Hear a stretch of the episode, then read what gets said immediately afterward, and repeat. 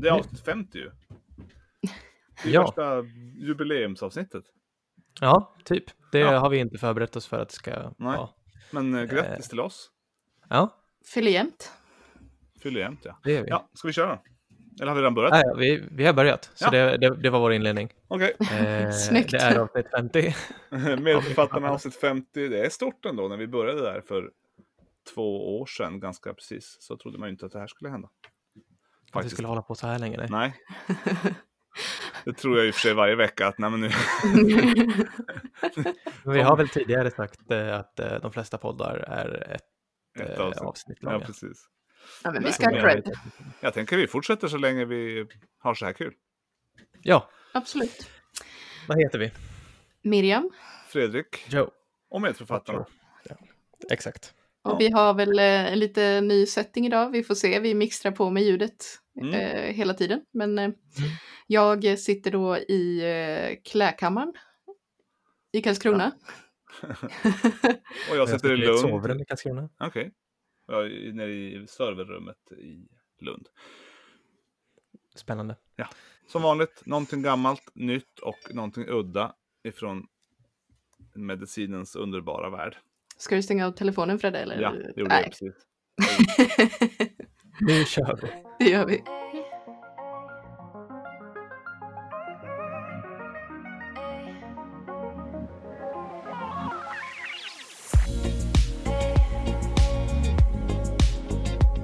Jajamän, i, då är det dags för det gamla som vi alltid börjar med. Mm. Eh, Och då tänkte jag att eh, vi ska till en början gå tillbaka så långt som till 80-talet. Inte jättelänge, men ändå en annan tid Mm. kan man väl kalla det. Ehm, och eh, inte var som helst eh, på 80-talet, utan ett ställe som eh, ligger mig varmt om hjärtat, nämligen eh, Västerbotten.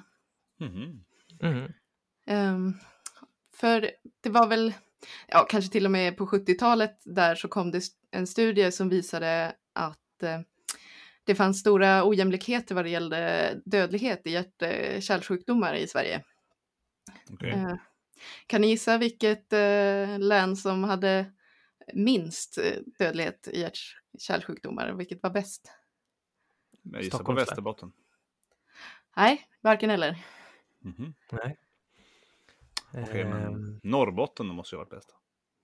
Som hade lägst dödlighet i Nej, jag, jag tänker att det är storstadsregion. Ehm, så Nej, det är det inte heller. Nej, inte storstadsregion. Okej. Ehm, jaha. Du hör, vi, har ingen, vi har ingen aning. Nej, jag säger, jag då kan jag säga att det var Halland som var bäst. Jaha. Men sämst i klassen var då Västerbotten. Mhm. Eh, och så här kunde man inte riktigt ha det tyckte man.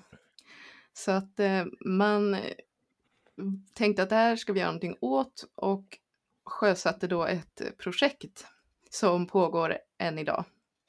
Mhm.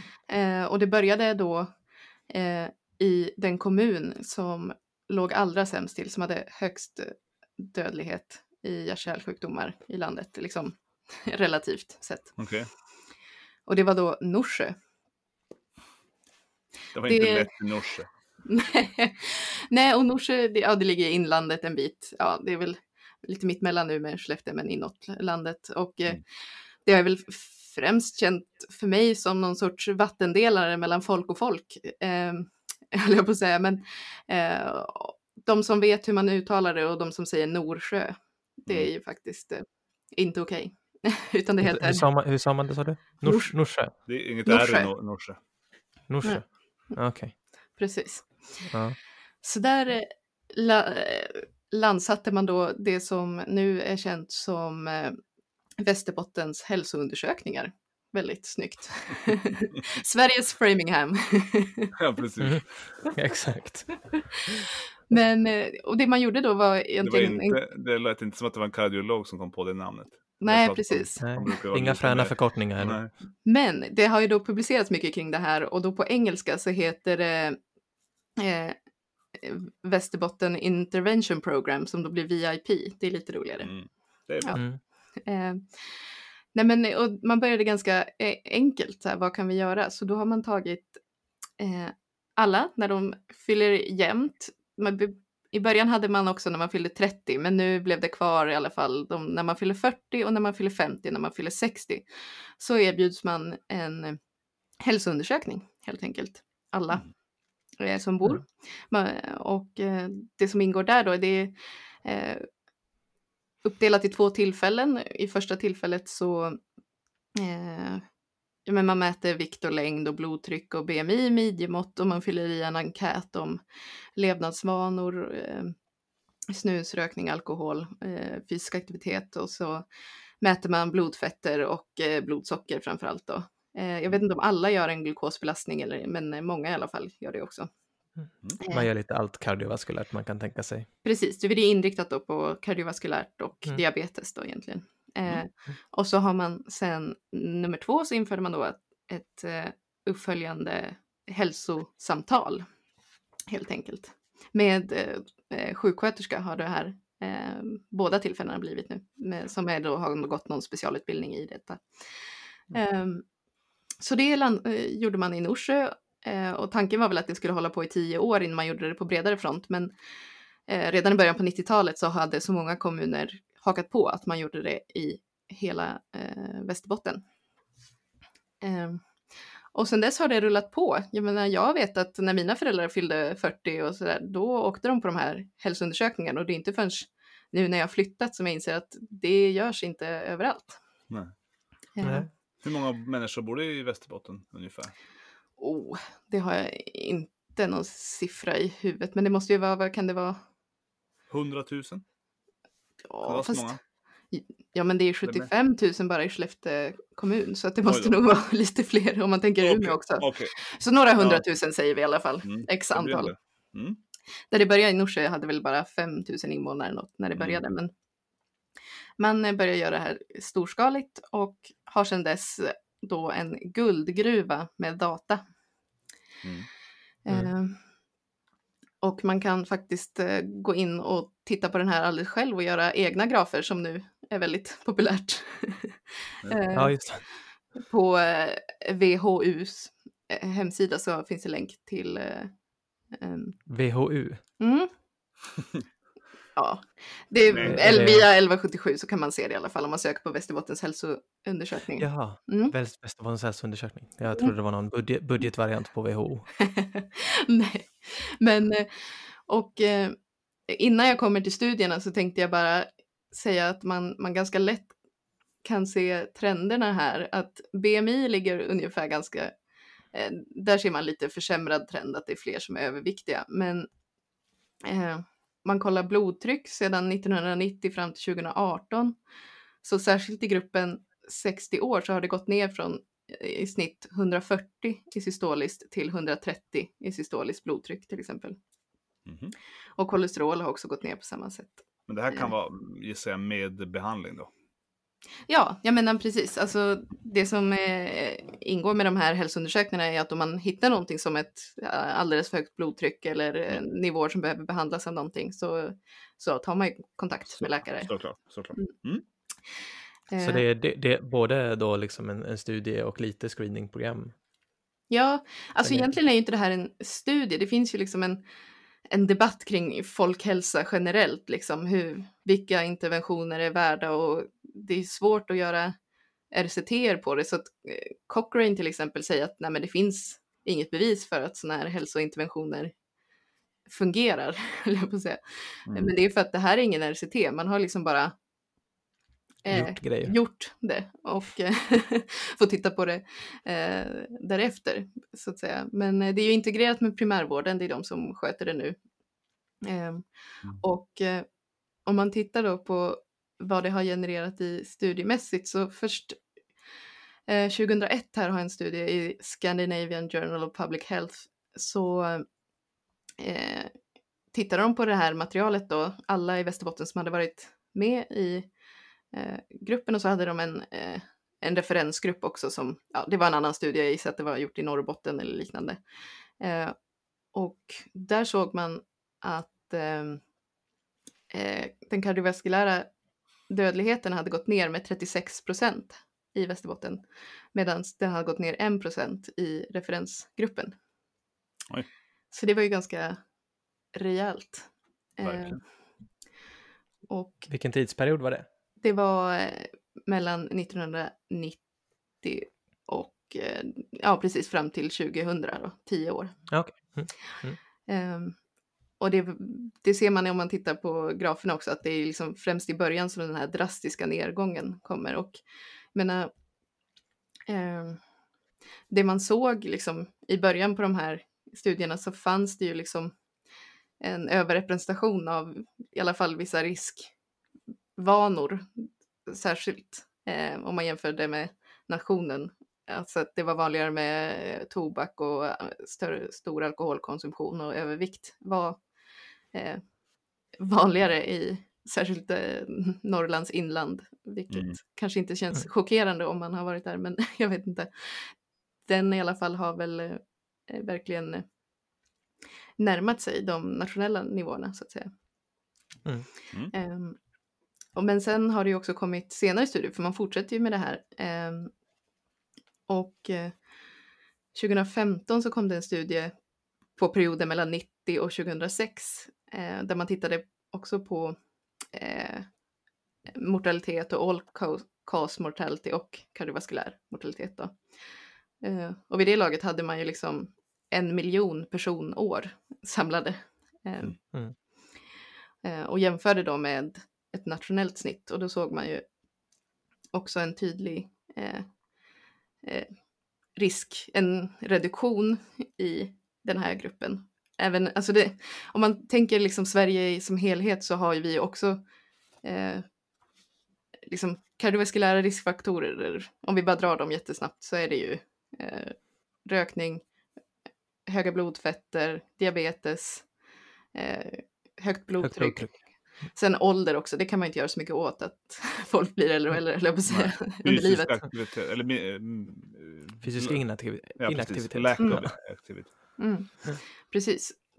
Och allt det, många av de här faktorerna har ju trots alla larmrapporter ändå liksom blivit bättre i Sverige. Alltså med mer utbildning och man vet att det inte är så bra att röka och sådana saker. Vi har blivit bättre kanske på att behandla högt blodtryck eh, och diabetes och upptäcka det tidigt. Det måste man nog ändå säga. Eller vad säger du Joe? Du hade ju lite samma i din eh, Ja, stroke-studie alltså, där. det tror jag väl är en del av Mm. det. Mm. Ehm, och det har man väl sett i andra studier också. Och i den här studien så såg man ju ändå dock en liksom relativt större förbättring i Västerbottensgruppen, vilket är kul. Och vilka var, om du bara, förlåt, jag hängde inte med på vilka referensgrupper var det, var Västerbotten mot, Mot, mot, hela landet. hela landet då? Mm. Mm. Som det alltid är, Västerbotten mot, mot Verkligen. alla. Ehm, men sen kom det ganska nyligen, 2018, en lite intressant studie när de tittade på kostnadseffektiviteten i det här, vilket alltid är liksom Mm. lite svårt. Men eh, om man räknade på, ja, det finns en exakt siffra på hur många dödsfall man tror att man har eh, förhindrat genom det här och det eh, landar väl på, jag vet inte om det var 500-600 stycken någonstans. Men sen finns det ju också morbiditet, att man får en hjärtinfarkt och dör inte men mår sämre. Man får en stroke, eh, dör inte men har inte Mm. samma funktionsnivå. Och, det är ju på något sätt risken när man minskar mortaliteten också, att det blir en större börda av Mm. eh, sjukdomen också. Precis. Ja. Ehm, så att då tittade man på det här och så räknade man ut genom, alltså jag drar inte hela grejen nu, det finns jättemånga modeller och den här studien är superbra. Den är publicerad av Lindholm et al. i, ehm, eh, nu ska vi se här, BMC Public Health står det här. Eh, I alla fall så hittar de, de räknar ut sådana här eh, quality adjusted life years, hur många man eh, vann på det och sen räknade man ut priset då? Vad, vad, vad är kostnaden för vården att ge en person ett helt fullt eh, År med bevarad livskvalitet. precis via den här interventionen och det kostar Mm. alltså eh, 650 kronor. Oj, Oj. för det finns väl när man pratar om nya mediciner och sånt så för att man ska implementera dem så måste, det är väl det man räknar på, kostnad per quality adjusted life Mm. year. Mhm. Men Och det är ju 650 ganska- är ju ingenting.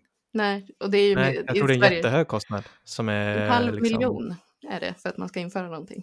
Ja. Oj, eller när det gäller läkemedel. Så att eh, mm. om man räknar sen med eh, vårdens kostnader totalt, om man tänker vad, vad det skulle ha kostat i vård av den här hjärtinfarkten eller vad man nu, så eh, gick vården med vinst på 50 procent mm. eh, av det här. Så att, eh, det är ju liksom en bra grej. det är ju jättespännande.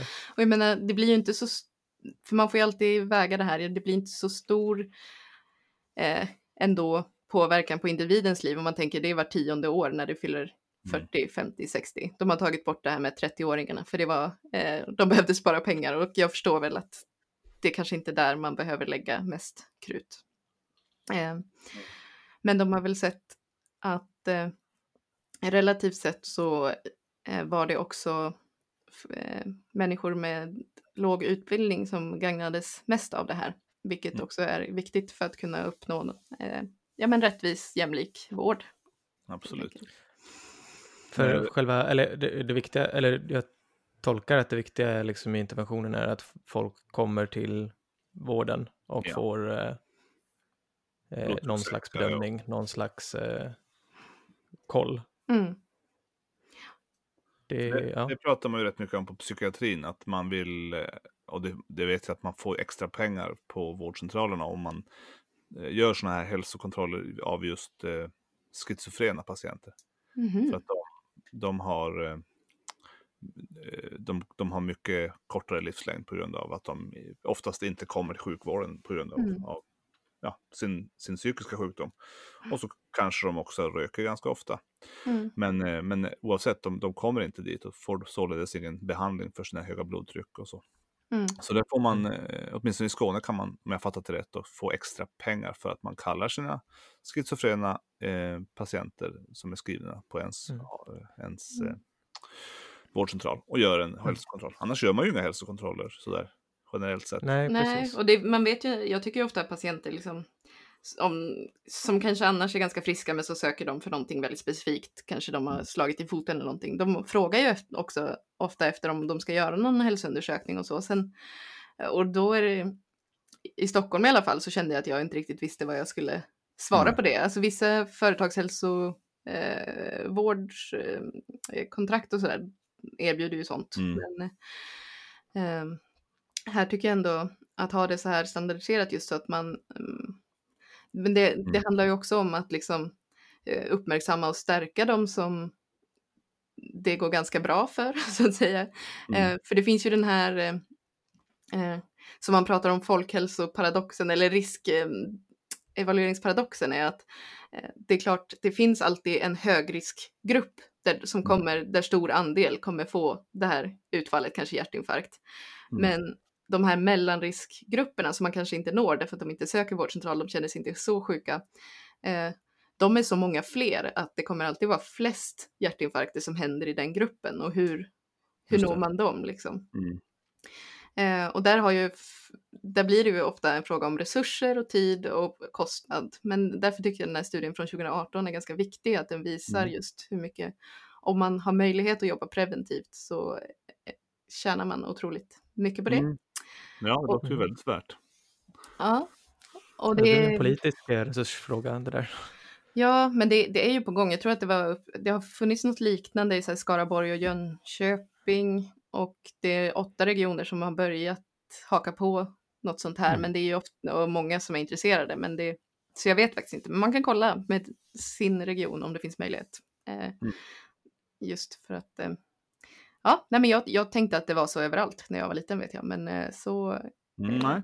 det började alltså i Västerbotten. Snyggt. Mm. Ja, verkligen. Jätteintressant. Mm. 650 kronor per. Mm. Det låter nästan för lite för, att, vara, för att vara sant. Liksom. Mm. Men jag tror ja, det. Men du, du, du kan eh, gå mm. igenom. De har ja, ja. visat sin men... räkning väldigt eh, finessaktigt där. Men det... jag menar med på ett positivt sätt att det är Ja. Det, är det så billigt så är det ju no-brainer. Mm. Ja, men, men, det är ju på något sätt det mest basala liksom i, för att alla andra interventioner ska kunna funka så måste ju någon komma till vården. Mm. Ja, ja. ja så, så man på... går ju verkligen in, eh, ja det är ju preventivt. Mm. Ja. Jag tänker på att vi slår oss alltid för bröstet på att vi, i Sverige har vi BVC och MVC och allt sånt Mm. där. Det är gratis och det, kost, och det gör att vi upptäcker alla möjliga konstiga sjukdomar. Ehm, så det är inte jätte, jättekonstigt att ha samma sak även för Nej. vuxna. Nej, men de Nej. argumenterar ju så också att det skulle kunna vara en del av basutbudet, just liksom mödravård och eh, barnavårdscentraler eh, egentligen. Mm. Eh, och det är nog ingen som säger emot egentligen. Men, eh, nej, men sen tycker jag också det är, alltså det är en viktig del i, för eh, om man, nu valde jag aktivt att inte prata corona, men eh, vi pratar ju väldigt mycket om den svenska folkhälsan i dessa Ja. tider också. Eh, och det här är ju ett sätt att verkligen nå ut och främja det. Absolut. Det Ja. var mitt för den här gången. Ja, tack för det. Ja, det var superspännande. Aldrig Vidare till... eh, Nej, inte heller. Västerbottens... Har jag VHU. med glömt vad det heter. VHU. Mm. Väldigt enkelt. Västerbottens. Ja. Hälsoundersökning. Jag svarar. Mm. Yes, men vi går vidare till någonting nytt och fräscht. Jajamän.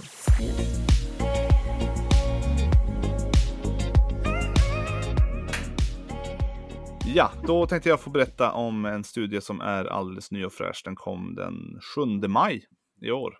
Oj, Mm. rykandes.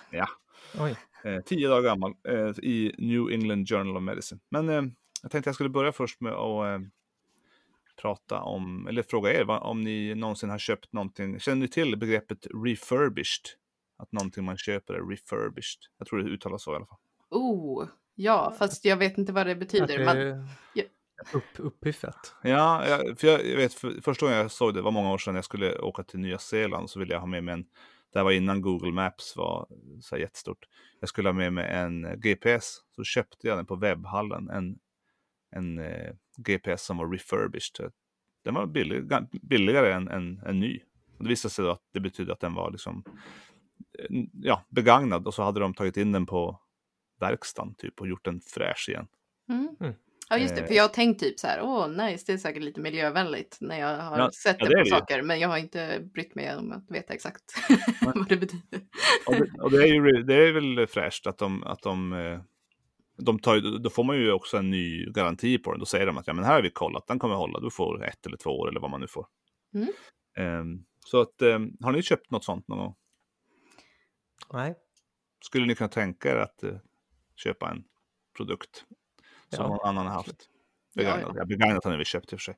Men eh, när det gäller medicinska prylar då, skulle ni kunna tänka, eller sånt man ska ha på kroppen eller i kroppen och så, känns det Att fortfarande man, som typ något? ärv, att man ärver någons pacemaker. Ja, till exempel. Oh, det här har jag också sett, ja det blev ju, ja jag tänkte ändå, jag såg bara rubriken men tänkte, ja, Ja, Nej, jag känner också, där börjar man ju bli lite... eh, så. Ja, men det var precis den, eh, den prylen jag tänkte prata om. Den eh, här studien då som kom för tio dagar sedan heter Infections associated with, with re- re-sterilized pacemakers and defibr- defibrillators. Eh, så de, kallar, de använder faktiskt inte ordet refurbished, det var bara jag som gjorde det. Men eh, re-sterilized. Mm. Eh, och en, vad tror ni det kostar? Vad tror ni en, eh, en pacemaker kostar? Har ni aning? någon aning? Inte att Uff. sätta in den så, utan bara själva prylen. det var någon som sa det för några veckor sedan men jag har redan glömt. Enligt den här studien så kostar en pacemaker mellan 2 500 dollar och 8 000 dollar. Så att någonstans mellan 25 och 80 000 då ungefär.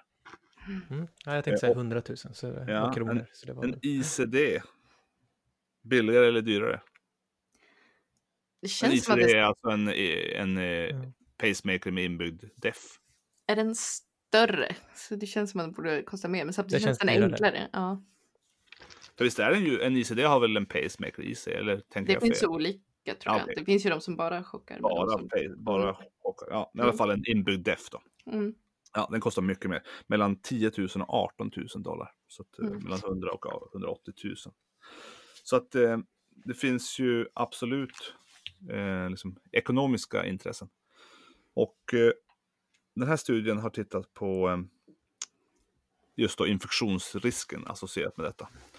För att det är ju inte alla länder där man har kanske råd att pynta 100 000 för att få, ett, eh, få en pacemaker. Utan eh, då har man då tänkt att eh, man skulle kunna ta ut pacemakrar. Det gör man ju alltid på alla som dör. I alla fall i Mm. Sverige tar man ut dem för att Det innehåller ju säkert saker som inte ska ligga i jorden eller definitivt inte ska eh, brännas Kremeras. i kremator Nej, krematorium för då sprängs de väl antar jag. Men eh, så plockar man ut dem och sen eh, i Sverige har jag ingen aning vad man gör med dem. Slänger dem säkert, eller återvinner dem kanske. Där. I Kanada, i Montreal, så finns det något som heter Montreal Heart Institute. Som 1983 började med ett program då där man tänkte just det här. Men vi plockar ut dem, skickar dem till u-länder som inte har råd att köpa nya men ändå kan använda dem. Eh, och sen 2003 så startade man ett, ett, eh, som ett register så man kan lite mer eh, noggrant följa vad som händer med varje sån här. Och eh, det är fr- från och med dess som man har eh, börjat, eh, alltså den här studien tittar på patienter som har fått deffar efter man börjar med det här, den här studien. Eh, så det är liksom en, en eh, retrospektiv studie som tittar tillbaka i tiden sedan 2003. Och ehm, det man gör då helt enkelt i eh, Kanada är att man i Quebec, alltså eh, delstaten eller vad kallas det? Ja, Provinsen, provins, delstaten. provinsen. Provins kanske det heter i Kanada. provins ja. då, då samlar man, har man 28 stycken eh, begravningsentreprenörer eller funeral homes och krematorier. Det verkar vara så. I Sverige är det ju patologen som plockar ut dem, eller läkarna som plockar ut dem, men där är det, verkar det vara de på krematorierna som gör det. Eh, Så det är sty- 28 sådana som eh, plockar ut och skickar in dem till Montreal Heart Institute, som är någon sorts sjuk, sjukhus. Eh, Och de sorterar och rengör och dekontaminerar och alltså tvättar dem typ. Och de som verkar ha tillräckligt med batteritid, för det är väl det som är liksom nyckeln här. De håller ju inte Mm. hur många år som helst, men om, om Mm. säg att de håller i tio år och så finns det tillräckligt med batteritid för att det ska vara värt. Då skickar de dem till eh, in, implant, implantation facility, eller implanting facility, som då kan vara ett, ett u-land, ett sjukhus i ett mindre välbemedlat land. Eh, och de, de eh, sjukhusen ansvarar då för att när den kommer dit mm, hitta en patient som behöver den och eh, sen eh, sterilisera den. Och det gör de utifrån eh, eh, de har liksom en, någon speciell, jag vet inte exakt vad den, vad, den, vad den heter, men en speciell steriliseringsmaskin som är godkänd enligt liksom amerikanska riktlinjer. Så det ska väl vara liksom en Mm. et, etylenoxid steriliseringsmaskin. Så att följer man då American National Standards Institute så tycker man att det, det, det duger. Mm. Var din GPS redan gjorde en sån? Ja, jag vet faktiskt inte det. Jag, har, jag precis- slängde den för inte alls för länge sedan. Så det, kan jag tyvärr inte kolla. Nej, det tror jag inte. Men den var, den var i alla fall ren. Men jag implanterade Mm, inte den. Ja, i alla fall. Så det man gjorde nu i den här studien var att man tittade på eh, hur många eh, patienter, eller man tittade på alla patienter som hade fått eh, i, använda, återanvända eh, defibrillatorer och pacemakers i de här, eh, på de här ställena i mindre bemedlade länder. Och så matchade man varje sån patient med tre kontrollpatienter i Kanada. Mhm. Så att, så att säga inte, allt det här sker ju säga, eh, retrospektivt. Men Mm. då, då, då tittar man på någon, låt säga att man tittar på, på eh, Dominikanska republiken här i 2003 så fick en man som var 37 år gammal fick en, en eh, sån här ICD. Säger vi. Då försökte man hitta eh, tre stycken kontroller som hade fått en lika gammal, alltså samma, samma sorts pacemaker och lika, lika samma år och sådär, som var lika gammal person. Då. Eh, så, så nära som möjligt. Man, det man, ju- man har, har ju ett, ett stort eh, register över alla som har fått, fått pacemakers. Så att man försökte först hitta eh, först och främst samma kön och sen samma åldersgrupp med, inom fem års, fem års eh, ålders eh, range. Och det bildade så att säga då kontrollgruppen. Så varje implanterade återanvänd pacemaker hade tre kontroller som de jämfördes med. Och så var man intresserad av framförallt infektioner, eh, men också eh, det man kallar för malfunction, alltså det, det, eh, device related death. Att den inte funkade helt enkelt. Att den inte funkade eller att den skulle ha Alltså, alltså pacemakern slutar pacea till exempel. Eller att, man, att defibrillatorn inte skjuter. Eller att den skjuter när den inte ska skjuta så att man får en arytmi och dör. Mm. Ja, att den helt enkelt inte funkar. Men eh, studiens första, mest, det de var mest intresserade av var väl just då infektionerna, endokarditer och så. Mm. Och även infektioner i, i den här lilla fickan som man bildar under bröstmuskeln. Mm. Mm. Och eh, totalt sedan 1983 så har man plockat ut 1000, förlåt, 13 984, nästan 14 000 pacemakers och ICDR och sk screenat dem om de duger. Och bara 12,5 eh, procent av dem, så 1748 mm, stycken var värd, värda att skicka mm. vidare till. Då skickar man dem till Kuba och Dominikanska republiken, Ecuador, Guatemala, Honduras, Mexiko. Mm. Mm. Men sen så var det där med 2003, det var först då man började titta på, det var först då man hade registret, så allt som, alla som har gjort, gjorts innan dess, de tog man bort. Och sen tog man bort även eh, alla center i Kuba och Ecuador för de uppnådde inte eh, kriterierna. Det måste ju, jag vet inte, det står inte varför, men jag gissar att det har att göra med kanske deras eh, steriliseringsteknik. Det, mm. det, är min gissning bara. Men oavsett, de mm. togs bort. I alla fall, det fanns totalt 1051 eh, patienter kvar i Mexiko, Dominikanska republiken, Guatemala och Honduras i den ordningen också. Flest i Mexiko och minst antal i Honduras.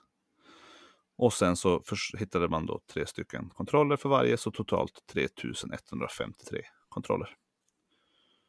Um, och så lite statistik, eller lite liksom siffror. Uh, de, de, fick, de, som fick en uh, um, de som fick en använd pacemaker var eller i snitt 62, 63,2 år gamla och nya pacemakers 64,4. Så det mm. skilde inte så mycket där. Eh, det var mest män som fick och 43,6 eh, procent kvinnor. Och sen en massa andra siffror såklart, men vi behöver inte gå igenom alla dem. Eh, det intressanta var ju, hur gick det för dessa då? Och man hade en tvåårs follow-up-tid. Mm. Och man lyckades fånga upp nästan 98 procent av alla. Ja, jag, jag, an, jag, antar att det måste vara då man får sina eh, lokala infektioner också. Ja, att, de eh, lokala infektionerna fick man inom i snitt 60, 61 dagar, tror jag det var. Ja, för sen är man inte in där helt enkelt.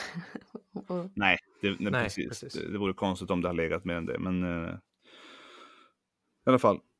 Uh, det, det här icke device-relaterade dödar, dö, dödsfall eh, hände i 4 mm. av de som hade eh, återanvända eh, produkter och i 3,9% av de som hade nya grejer. Så det var ju ingen skillnad, 0,1 Ingen statistisk mm. skillnad.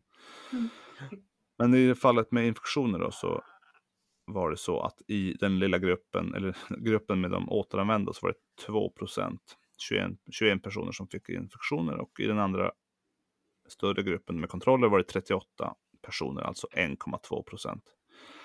Så det mm. skiljer lite grann. 2 mot 1,2. Men eh, det var inte statistiskt signifikant faktiskt. Nej, och man kan ju tänka också att det finns andra saker än själva devicen som påverkar alltså, risken för mm. infektion till exempel. Alltså hygienrutiner ja, ja. på platsen och så vidare. Absolut. Ja, och de har ju mm. beskrivit mm. såklart eh, hur de, ja men dels hur de steriliserar dem, hur, hur operationssalarna och så där såg ut. Mm. Och jag eh, antar att på alla de här ställena så var det bra förutsättningar, annars ja. hade de nog haft betydligt mer infektioner än vad, vad de hade nu. Men eh, mm. li, lite fler, men ingen, ingen signifikans. Så att, mm.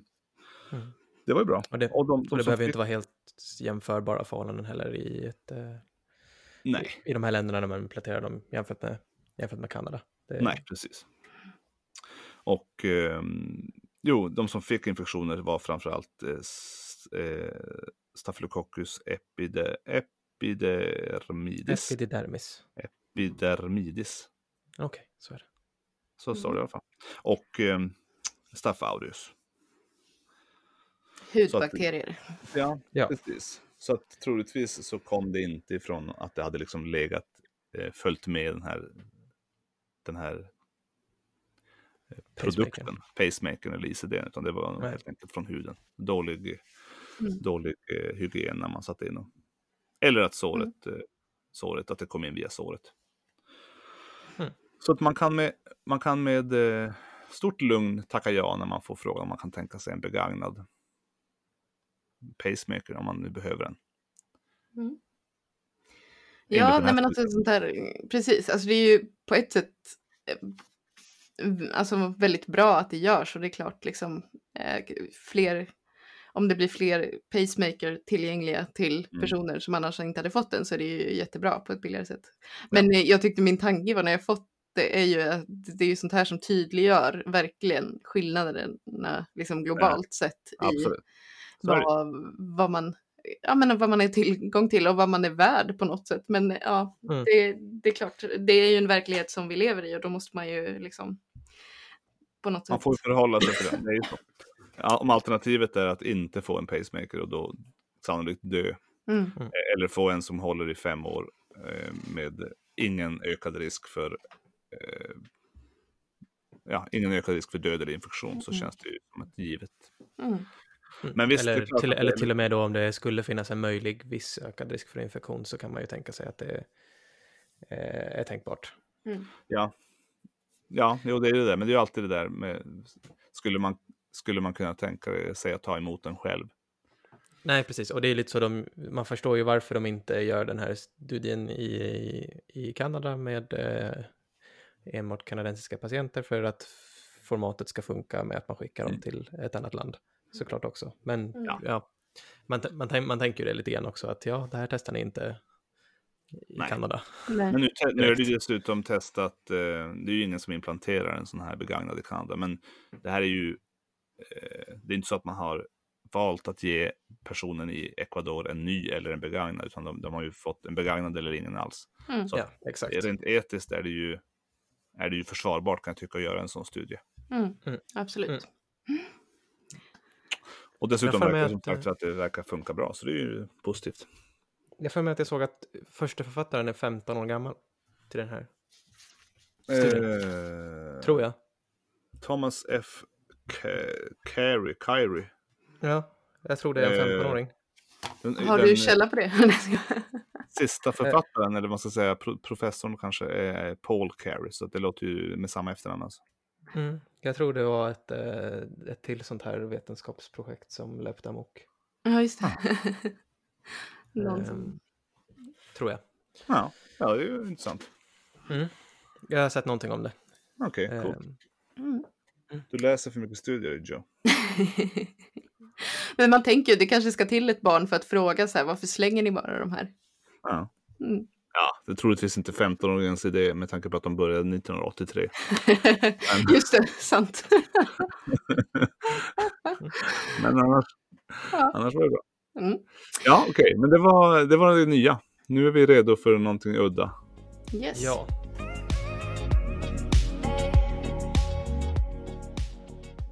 Ja, eh, någonting udda.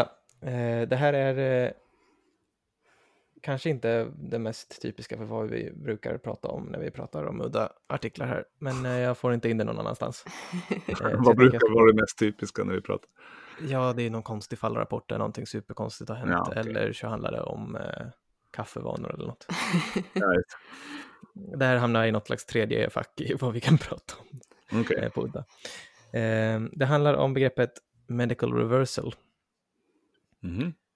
Har ni hört talas om det? Nej, jag, nej, nej, aldrig. Orden har jag Nej. hört talas om, inte samma, inte efter varandra. Inte, inte tillsammans, nej. Eh, det är alltså en behandling som är implementerad i klinisk praxis som sen visar sig vara ineffektiv eller till och med skadlig. Mhm. Till exempel då um, hormonersättningsbehandling Mm. eh, som implementerades och så, och så visar man i efterhand att det kunde vara skadligt. Hos kvinnor nu alltså? cancer. Man kan Ja, få, precis. mm, man kan få precis. cancer. Och även tidigare eh, behandling efter hjärtinfarkt med eh, vissa antiarytmika, typ Tambocor, som man först trodde eh, bara rent patofysiologiskt skulle funka jättebra, men sen när man väl gjorde en RCT på det så visade sig att de också var skadliga. Mm. Usch då.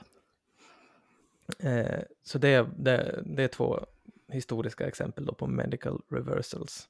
Att man tar tillbaka en medicin helt enkelt. Att eh, man, man bevisar att någonting man gör inte funkar, till skillnad från då att man kommer med en ny behandling och säger den här funkar bättre än, och ersätter den behandlingen vi använder innan. Um, alltså som då är en ersättning av tidigare behandling. Den här behandlingen funkar bättre. Mm. Så är det här då, vi jämför den här behandlingen som vi använder mot någon annan liksom lägre form av behandling på något sätt och kommer fram till att det är inte värt att vi håller på med den här behandlingen. Det är en medical reversal. Mhm. Mm. Mm. Man går, alltså reversal är att man går bakåt i utvecklingen. Man backar. Ba- Ja. Man gör en backar. pudel. Ja. Precis. Att Lägger in göra en medicinsk pudel. Det, ja, men det, det, det kan vara den svenska översättningen resten av, Mm. eh, eh, av det här det, avsnittet. det håller vi oss till. Att göra en medicinsk pudel. Ja. Bra. Och ehm, det här kan ju då såklart vara ett problem. Det är, särskilt när det handlar kanske om medierapportering. Ehm, den artikeln som jag ska prata om, som jag kommer till om ett tag, där rapporteras det om de 400 medicinska behandlingarna som inte funkar.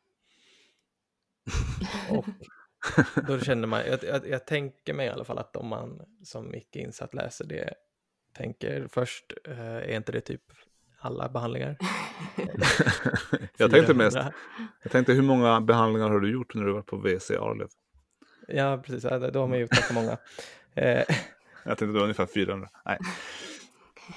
jag vet inte, och sen så tänker man om man har behandlats med något av liksom det här som i efterhand har visat sig inte bidra med någonting extra jämfört med det vi gör innan, eller i värsta fall då visat sig vara skadligt, så har Mm. man ju lite svårt att ta till sig det, kan jag tänka mig. Det, det devalverar trovärd, trovärdigheten lite för Absolut. den Mm. medicinska forskningen när det här händer, men det är ju ändå på något sätt en del av den vetenskapliga processen att ifrågasätta igen, fortsätta Mm. ifrågasätta. Även Mm. om vi har en eh, randomiserad kontrollerad studie som säger att det här funkar bra, så kanske liksom i implementeringen eller på grund av massa olika orsaker så kan det visa sig i ett senare skede att nej, hörni, det här funkar inte.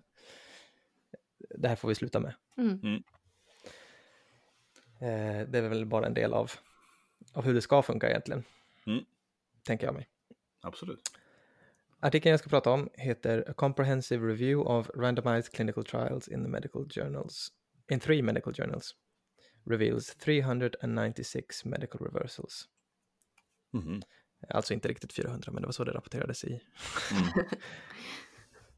Men utan 396 hittade de eh, alltså här med eh, huvudförfattaren Vinay Prasad, eh, som även tidigare har gjort eh, en liknande review av bara en tidskrift Mm. eh, för några år sedan. Mhm. Men nu har eh, de alltså i eh, det här författarteamet gått igenom allt som har publicerats i JAMA, The Lancet och New England Journal of Medicine från 2003 till 2017. Oj, gud, jag tycker det är svårt att gå igenom dem, typ vad som hänt senaste veckan. Ja, det var 7000 eh, någonting, 7900 någonting totalt Ja. eh, Mm. artiklar. Och det de letade efter då var ju randomiserade kontrollerade studier som utgör då en reversal av en behandling som man trodde var effektiv innan och som sen visade sig inte vara det. Mm. Mm. Ehm, och ehm, man tar också då i beaktning om det fanns till exempel systematiska reviews eller metaanalyser, en Cochrane review eller någonting som på ämnet ehm, som kan ha liksom slagit ihop all data som finns och kommit fram till eh, att den här behandlingen funkar inte på populationsnivå. Mm. Och då kommer man då fram till de här 396 artiklarna eller då behandlingar eller interventioner av olika slag som Mm. då till viss del har motbevisats eller är ineffektiva jämfört med en lägre nivå av behandling på något sätt. Mm. Ehm, och i 209 av de här fallen så finns det också systematiska reviews som bekräftar att när man slår ihop allting så finns det ingen riktigt säker evidens för den här effekten. Nej. Ehm, Så det är 396 olika interventioner som ändå har varit en del av medicinsk praxis, som varit en del av guidelines, eh, som det inte finns stark evidens för. Mm. Så kan man nog säga, eh, är nog bäst att säga kanske. Eh, och det var mestadels då från höginkomstländer, de här studierna, och eh, ja, 92 procent, eh, vilket man kan förstå.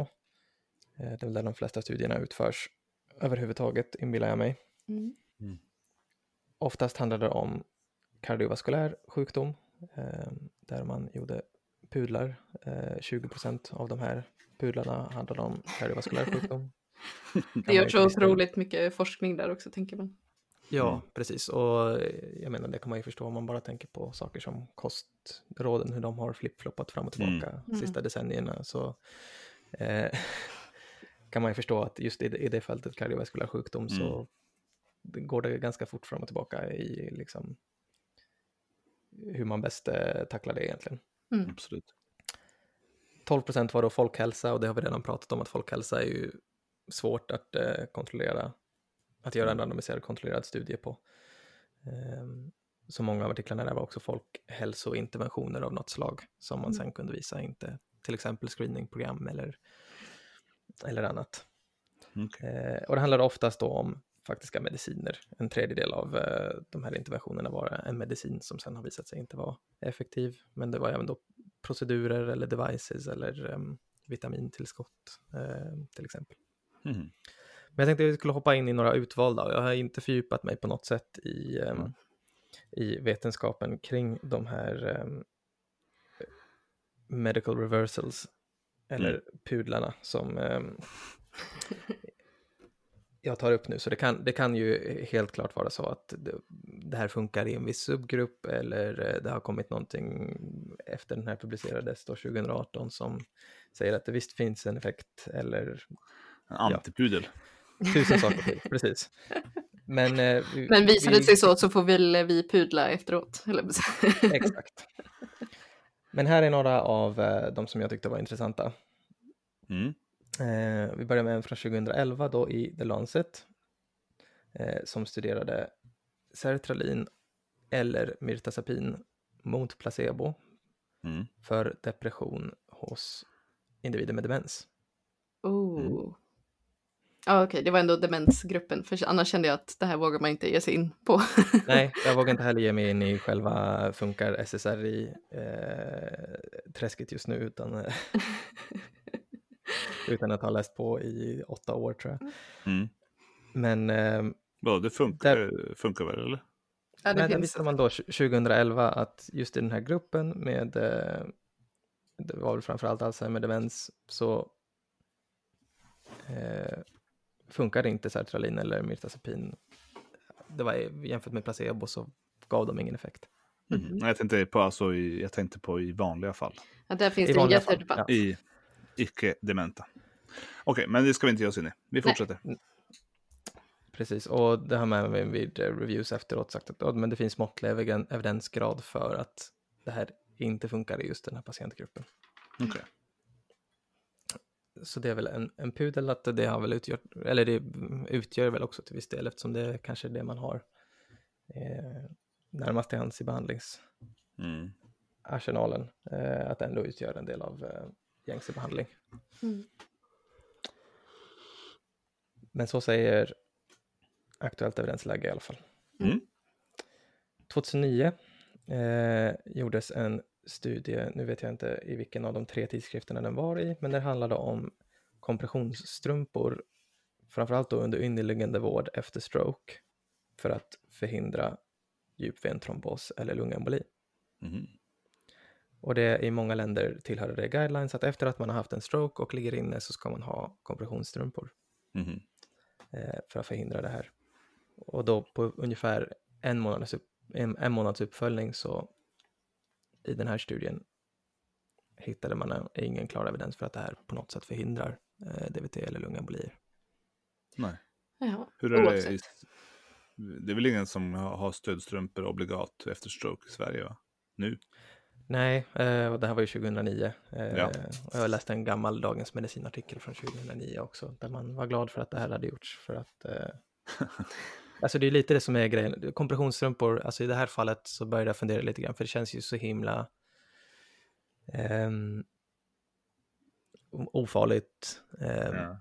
Det gör väl ingenting om man har kompressionsstrumpor på sig och kan det finnas en effekt så en liten effekt hos liksom, individer så är det väl inte dumt att, att ha det. Men man har ju, en, man har ju ändligt med resurser. Ja, Tid och stackarna, hos stackarna som ska sätta på, precis, sätta på strumporna, ta av dem om det inte gör någon nytta. Mm. Och kanske att man avstår från antikoagulantia om man tänker att ja, de har ju ändå stödstrumpor. Ja, det får man hoppas att man inte gör. Men.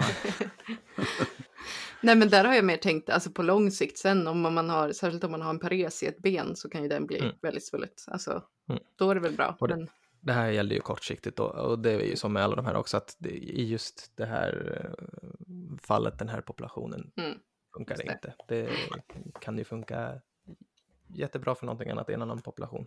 Mm. Ja. Eh, så. Ja. Eh, bra, och eh, 2006 kom det då om eh, en medical reversal om mammografi hos kvinnor i åldern 40 till 49 år. oj, det gör man ju. Ja. Vad, ja, vad sa själva reversen då? att, ehm, för där har också kommit en review eh, efteråt, just i den här åldersgruppen då 40 till 49 år, att det kan finnas, för den här ursprungsstudien som var reversalen 2006 kom fram till att ehm, det fanns ingen liksom, signifikant skillnad i bröstcancermortalitet sen, Mhm. just i den här gruppen 40 till 49 om de screenas med mammografi. Mhm. Eh, I den systematiska reviewn som har gjorts mer nyligen så har jag för mig att det stod att det fanns en liten vinst med screeningen men en cirka tio gånger större risk för skada vid överdiagnostik. Oj. Så den är väl lite mer sådär on the fence och det är väl mammografi överhuvudtaget. Mm.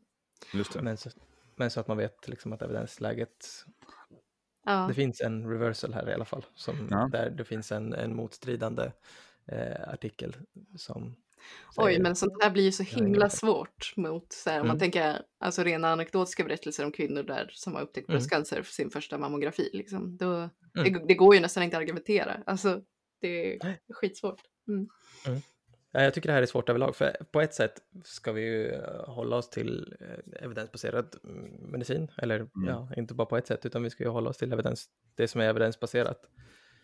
Mm. Men allt kan ju på något sätt inte heller vara evidensbaserat och det kan inte ha gjorts stora Cochrane-reviewer för varenda intervention Nej. i hälso och sjukvården. Ehm, Och det är väldigt svårt vet- att sluta göra något som man ändå någon gång har Exakt. förklarat och trott på. Liksom. Mm. till exempel, ja, de här eh, antiarytmika då, s- typ eh, Tambocor som visade sig vara skadliga efter, em, efter hjärtinfarkt. Mm. Man, där hade man jättesvårt att få till själva den här RCTn som till slut gjordes. Just för att det var ett sånt enormt motstånd mot, Mm. ska vi frånta 50% av patienterna det här läkemedlet Mm. Som är så bra. som är så bra. Eh, Ja. Det är ju fruktansvärt oetiskt. Sen visade det sig att det till och med var skadligt. Mm. Mm. eh, i den pop- populationen som... så, så det är ju det är ju ändå bra, det är väldigt bra att kolla om det igen, men det är ju svårt när någonting är, det är svårt att släppa det när någonting är, Ja. ehm, är praxis. Ja, visst. Men man undrar ju hur, hur Tambocor då blev, hur den studien såg ut som först, från första början gjorde att det blev eh, standard. Mm. Den, jag, jag, eh, jag har för mig att det, eftersom det var ganska länge sedan, mest var en liksom patofysiologisk tanke Ja, ja, det att arytmi, Mm. arytmi efter hjärtinfarkt är eh, ett problem. Just det. Ehm, de här är antiarytmiska ungefär. Ja. Så. Just det. Men Eh. det känns ju inte som ett jättebra argument. Nej, men ändå var det liksom ett stort motstånd mot att backa Ja, på det sen. Och nu Mm. blir det på något sätt ännu svårare när man har en RCT som säger en sak och sen har man Ja. en RCT som kommer några år senare och säger en annan sak och så Ja, blir det en, ja, man får bedöma liksom metodologin i båda de eh, Mm. st- studierna och det, ja, det blir ju komplicerat. Mm. Ja, verkligen. Det är lättare när någonting uppenbart bara funkar superbra i alla Mm. studier. Då, Då blir man glad. ja, Precis. tänkte ta ett, ett par till. Mm. Eh, 2006 så jämfördes Sopiklon vid eh, kronisk insomni, då, primär insomni, hos äldre med eh, kognitiv beteendeterapi, KBT. Mhm. Mm. Eh, där man då även i reviewer efteråt kommit fram till att det finns måttlig evidens för att KBT är bättre. Mhm. Och i den här studien så, så, så funkade Sopiklon inte på symptomen som de registrerade. Eh, något bättre än eh, placebo. Det var knappt bättre än placebo där. Mhm. Eh, det beror ju lite på vilka symptom som, som skattades då. Jag kan tänka mig att det inte har någon vettig långvarig effekt. Nej. Eh, då Sopiklon. Mhm. Eh, 2003 eh, finns också en medical reversal om höftskydd, vilket jag tyckte var lite roligt, för att minska risken för höftfrakturer i, på vårdboenden. Nej men gud. Det är som ett par, eh, som ett par sådana hockeybyxor typ. Ja, ja, men jag, precis. Jag, kom, jag vet att eh, när jag jobbade i eh, äldrevården Ja. så var det ju en del som, som hade sådana på sig som man Ja. fick dra på varje morgon. Men Det känns svårare att gå med. Ja, kanske. Det är kanske är det som är grejen. Du kan inte gå, då kan du inte falla heller. Nej, men jag vet att på ortopeden sa de att det finns inga evidens för det. Mm. Nej. Men det, det känns ju verkligen, man, som, det känns intuitivt som att det, men det borde väl vara bra om du har ett skydd när du faller. Men det, Mm. det var det inte. Ja, jag vet. Alltså jag, jag, eh, hela tiden när jag läste igenom den här listan så har det varit sånt som man bara, ja, men det borde ju typ Mm. funka. Nej men jag Men- menar så här svårt att gå, alltså jag tänker om de får liksom, balansen blir lite off och så ramlar man mer för att man har liksom, Ja. men jag kanske inte vet hur de ser ut, jag tänker sådana här riktiga stora hockeybyxor är ju Nej, gigantiska. nej, de är lite mer, lite mer tajta, tajta Ja. under, underbyxor. Mm. Hockeyunderbyxor. Ja, Mm. inte, de, inte de som jag använde, de var faktiskt ganska lika hockeybyxor. Att det var Okej. bara en, en skumgummi-ring på varje, varje Oj, oj. höft på båda sidorna. Mm. Ungefär. Men eh, ja, precis, jag vet inte. Det, jag tyckte när man gick igenom allt det här att man blev lite less på uh, evidence-based medicine, men samtidigt är det, är man blev lite så här, men varför ska ni vara sådana besserwissrar? Ja. Precis. Nej, det funkar inte, nej. Nej, det finns ingen Det, det känns ju bra. Det är. Det är ganska mycket Ja. så i coronatiden nu faktiskt. Att det, men det, det här känns bra då. Då vill folk göra det. Och så kommer någon och Ja. bara, nej det funkar inte alls med munskydd om du inte eh, handhar dem på rätt sätt. Man bara, nej Precis. men det känns skönt. Men det är väl kanske det som är poängen. Det är väl kanske just den känslan man får som man ska motarbeta med Mm. mm. Ja. förnyade randomiserade kontrollerade Ja, det, studier. det är ju ska man- jätteviktigt att inte gå på känsla utan faktiskt gå på evidens. För att Mm. annars, Nej, annars skulle det att- kännas bra med åderlåtning och lobotomering också. Ja, verkligen. Exakt. Jag känner att den reaktionen jag fick när jag läste om det här och bara, eh, det är väl ungefär exakt därför de studierna görs. Mm, precis. Ja. Ja, och, eh, men det är ju svårt att ta bort eh, saker. Jag funderade på eh, hur man ens gör. För jag, har ju inte, jag har ju inte jobbat så länge så jag vet inte saker som inte har någon evidens längre som plockas bort. Det är ju inte Mm. jättemycket, men jag tänker till exempel på att i, i alla fall i primärvården när- i Region Skåne så är det vissa läkemedel som är null rekommenderade att det kommer upp Mm. när man ska skriva ut det att ja, men det här rekommenderar vi inte. Till exempel det som jag tänkte på allra först med det här var acetylcystein mot någon slags Just det. som man kan använda mot någon slags rosslighet, Mm. slemlighet som det inte finns någon klar evidens för. Och då kommer det ju upp i, i, i systemet att eh, det här är null rekommenderat, det finns Ja. ingen, inga belägg för att det här. En stor tumme ner får man i, i PMO-systemet. Och så får man dåligt samvete, väldigt dåligt samvete. Då vänder man på skärmen och så trycker man OK. Nej, jag, jag vet, jag skrev ut det här om dagen. Jag var alltså, ja, ja. Ja, precis. Det, men då får man dåligt samvete i alla fall. Det är väl, ja, precis. Det är det som är meningen. Ja, men ibland måste man. Nej, men ibland är det ett värt ett försök, men det är ju ändå en bra påminnelse. Ja, jo, det är väl kanske värt. Ja, och vissa saker måste man ju ändå få göra trots att det inte, att det liksom inte finns evidens för just den saken på något sätt. Vissa Mm. rekommendationer som man ger. Mm. Alltså, du, eh, drick lite varmt te med honung för du har ont i halsen. Honung finns det evidens för, Ja, men, honung finns det evidens för. men, Varma eh, teet kanske inte. nej, för och honungen får inte vara varm, max 30 grader. Okej. Mhm. Mm. Honung. men, men så här, ät lite glass. Ja, nej. barn ont i halsen. Det är, alltså, jag vet inte. Så, sånt måste väl ändå få finnas så, utan att man får en smäll på fingrarna av någon med Ja. en RCT i högsta hugg. Absolut. Lite husmorsknep liksom, får man Ja. hålla på med. Ja, när man inte har något annat att erbjuda. För det, är Ja. det, ja, det är väl den känslan man också eh, motarbetar lite grann. Känslan av det är jobbet att inte kunna erbjuda någonting. Absolut. Du Mm. har, du har en virusförkylning. Det finns ingenting vi kan göra. Men Mm. det kan ju kännas skönt att, att ta en glass. Så mm. tycker jag ofta man känner med smärtmedicinering också, att så här, bara, mm. gud, man går igenom, man tänker, alltså att folk ute på, i befolkningen tror att vi har så mycket mer i arsenalen än man har och så går man igenom så här bara, nej det där kan vi, den får inte ha NSA i det, opioider kommer bara göra det här värre. Jaha, mm. då har vi Alvedon, varsågod. så det är, det är liksom en tråkig känsla att känna att ja, man inte har något med det. Mm. Ja, så är det. Mm. Men ja. det är i alla fall bra att veta när man inte har något mer att man inte har något mer evidensbaserat. Ja. Att mm. allt man gör eh, då inte är evidensbaserat. Mm. ja. Ja. ja, ja. Det var det om medical reversals. Och det var om allt för vår... Eh, medicinska pudlar. Just det, och det var allt för vårt eh, jubileumsavsnitt då, nummer mm. 50. Ändå hyfsat Gött. starkt, tror jag. Ja, det tycker jag. Ja. Mm. Förhoppningsvis bra ljud också. Jag ska sätta ja. mig och klippa snart så får vi se. Ja, ser vi fram emot. Jaha, då får ni ha det så bra i Karlskrona då. Och ni andra får ja, ha det så bra där det... hemma i, i era stugor så hörs vi om två veckor. Ja, det gör vi. Hej Ha det bra. Ha det bra. Hej. Wow, wow.